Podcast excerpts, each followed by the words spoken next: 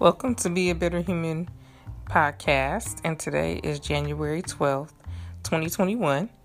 And today we're going to be actually doing a little story time in the Old Testament, and we're still visiting the topic of self control, but we're going to be reading in Joshua chapter 1. So, as you get ready to turn to Joshua chapter 1, we're going to be focusing on verses 7 through 9. And I will encourage you to read this whole chapter. It's not that very long of a chapter.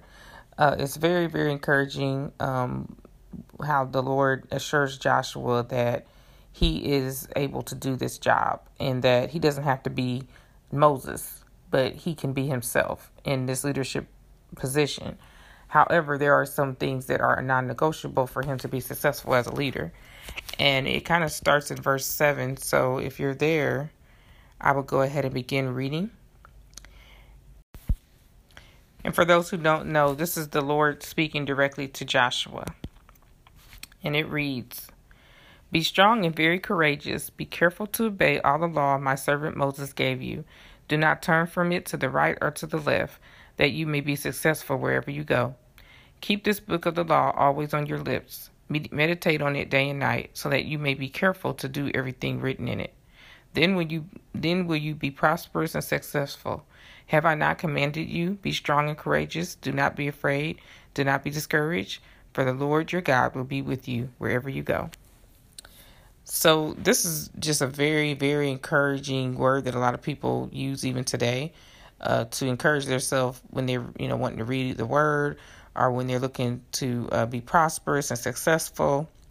They usually take these particular words and they, you know, make them personal but I think it's very interesting if when the Lord was directly saying this to somebody in the scriptures uh, during a big time of transition, uh, where he probably was feeling a little, you know, discouraged because you know Moses was was everybody's leader. Every, you know, everybody pretty much knew Moses had a special relationship with the Lord, and Joshua does not seem to have that same level of uh well, well, I can't really say he doesn't have the same level of closeness with the Lord, but he wasn't the one giving the Ten Commandments. That's what I mean. Like in in comparison to Moses, he doesn't seem as significant, but he definitely obviously had his own relationship with the Lord.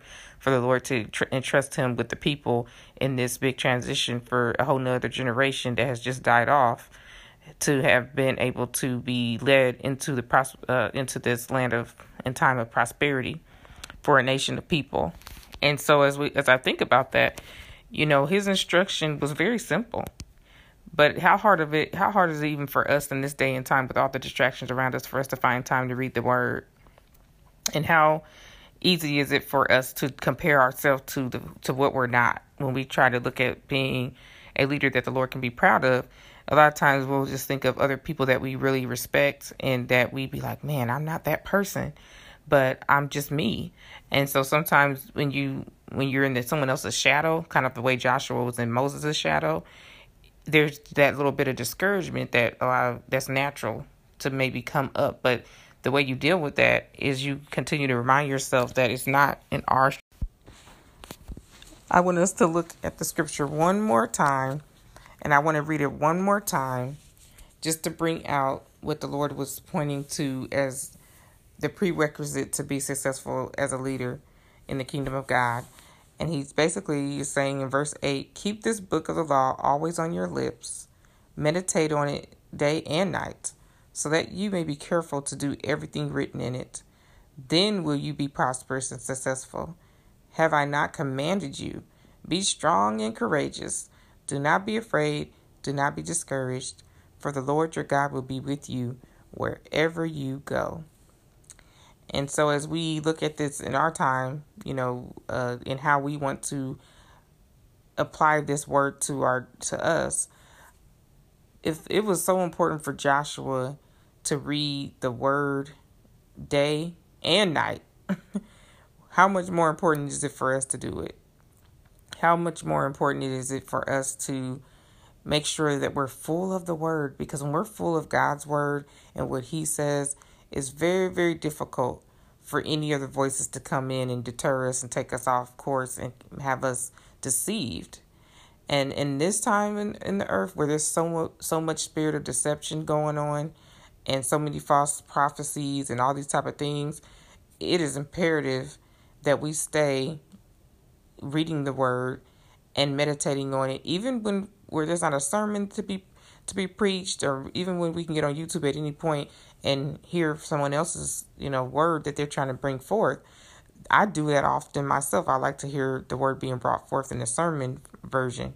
But sometimes I was like, wait a minute, I'm I'm losing kind of my own discipline of reading the word and just without no other voice there. Just reading the word and letting the Lord move and help me in his own way. Because a lot of times when I read the word, there's something that I need that I didn't even realize I needed until the Lord showed me in the word. And so a lot of times when we read when we watch sermons and stuff, we'll look at the content of the sermon or like the the title of the sermon and it'll be something that's kind of itchy to our ears. Not always, but sometimes. And you're like, oh yeah, I need this encouragement. Let me go ahead and watch this. But you can be even more encouraged. I, I guarantee you, I double dare you. You will be more encouraged opening up the Bible and just reading it even for maybe a second or two. You don't even have to do a full out Bible study and feel like you got to devote hours to reading of the Word. But I'm telling you, once you get it in the habit of reading it or in the habit of opening it, you're going to want to come to it more. And so I tell people just take baby steps. If you're not in a discipline of reading the word um, every day yet, that's okay. You start today. Um, just open the Bible or go on your Bible app or go on Google and just, you know, type in um, a Bible verse and see what comes up because most of you, most people that listen to this, I know you at least know books of the Bible, and you might not know like chapter verse where everything is at, but you know certain books and kind of what they're about. Like uh, Proverbs and Psalms, those are kind of like, well, Psalms anyways, like prayers.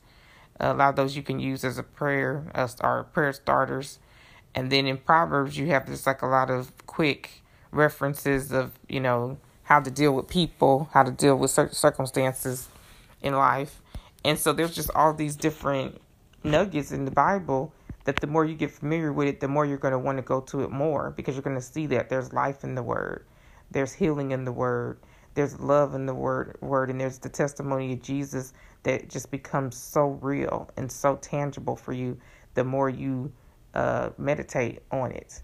And so I'm just going to encourage you in this because I do this and it's really took my whole life in a whole nother turn. And I've always been a Christian since I was young, a young girl.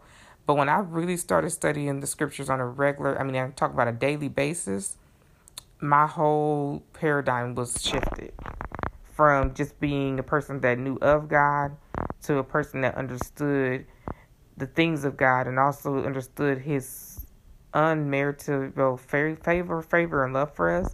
I can't even get it out, y'all.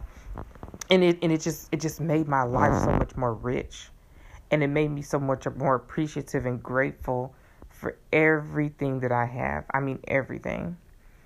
And um, I do want to share this with you all uh, real quick before I go because it's it's on my heart to share. I got a chance, an opportunity to meet a couple yesterday. I was sitting in the parking lot about to go into this uh, program that I had to be at at six o'clock, and I was sitting in the parking lot, and I just was getting out the car heading into my meeting when I heard the husband say, "Oh, I, I need a ride over here. I'm gonna see if I can call this person to give us a ride." And his wife, I, I found out that they were husband and wife. She's she's coming behind him and she's like, "Yeah, it's kind of cold out here." And this and that. And I said, Where do y'all need a ride to? And then he told me. And it was about maybe like 10 minutes up the street, at, if that. It was so close. But walking, it would be a long distance. But because it was highway and all that, but driving it was like 10 minutes up the road. And I said, I'll give you all right. And so he he comes close and um I said, Where y'all coming from? Y'all coming from the building that I was heading into? Are y'all or where y'all coming from? They said, Oh, we coming back there from the park. And I said, Oh, okay. So as they get into the car, it just reeked of smoke, like, you know, like cigarette smoke. And I was like, okay. And they just told me they're coming from the park. It's in the evening. So I'm like, I wonder if they're homeless. But it's like, it's whatever. So as he's getting into the car, the man says, We're safe. We ain't going to do nothing to you. I said, oh, oh, believe me, sir. I said, uh, this this car is protected by the Holy Ghost. So anybody that gets up in here ain't going to be doing nothing to me. And then the and then the, his his wife was sitting up in the front, and she just kind of looked at me like, "Wow, okay, this woman's a trip," you know. And then the man starts trying to tell me that his dad is a pastor and all this stuff, and I'm just listening. And then I said, "Oh, so you guys are husband and wife?" And he said, "Yeah, yeah. We've been together 20 years and um, we got uh, grown children. Our oldest child is 22." I said, "Oh, that's amazing." I said, "It's so nice to see people sticking together and, and you know, like marriages lasting and everything." So, as we drive down the highway, I was so encouraged by these two because they were just living their life, seemed pretty you know, know like they just kind of get up every day and they just go from there, you know. And I and, and I was thinking about the fact that they must have an extreme love for each other for them to be struggling the way they are, but they didn't seem to have a bad attitude. They just seemed like they were just focused on surviving. And then um, they were basically needing to be dropped off at a Motel 6 for the night because they said they didn't want to be in the cold overnight tonight. And as the lady got out of the car, she said, Oh, did you want some gas money? I said, No, ma'am. I said, If we can't help each other, what are we here for? And then she was like, Oh, okay. So that's another time she was shocked that I said that to her. And then the the husband, you know, he was just saying thanks for the ride and everything like that. So as I as I as I drove away, I was just thinking about how much do we have? I know the people that listen to this on a regular basis, all of you have a car, all of you have somewhere to stay or your own place, and these these are two adults that don't have that. Between the two of them, they don't have a place to stay and they don't have a car, but yet they they're okay. You know, yet they seem pretty content with, with how their life is going, and how much more. I'm I'm just keeping it real with y'all. How much more would most women have an issue with a with a so-called husband that's not providing and not able to keep a roof over her head? She would just be angry. She would have been left. She wouldn't even still be with him, right? And so that just spoke to me in a lot of different on a lot of different levels. But I was also thinking about how the Lord says He never has the righteous forsaken or their seed begging for bread.